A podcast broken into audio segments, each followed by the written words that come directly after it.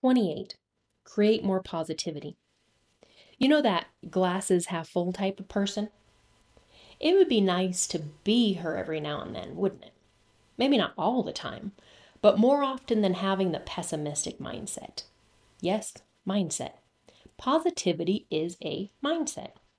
In NLP, our frame of reference, or how we see the world, in NLP speak, our model of the world, is created by our mindset.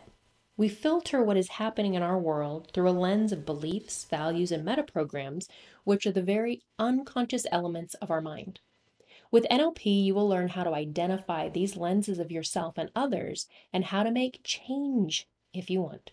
Often, when we meet people who want to have more positivity in their life, we find that their mindset normally does the following they look at problems versus desired results. They move away from what they don't want instead of what they want.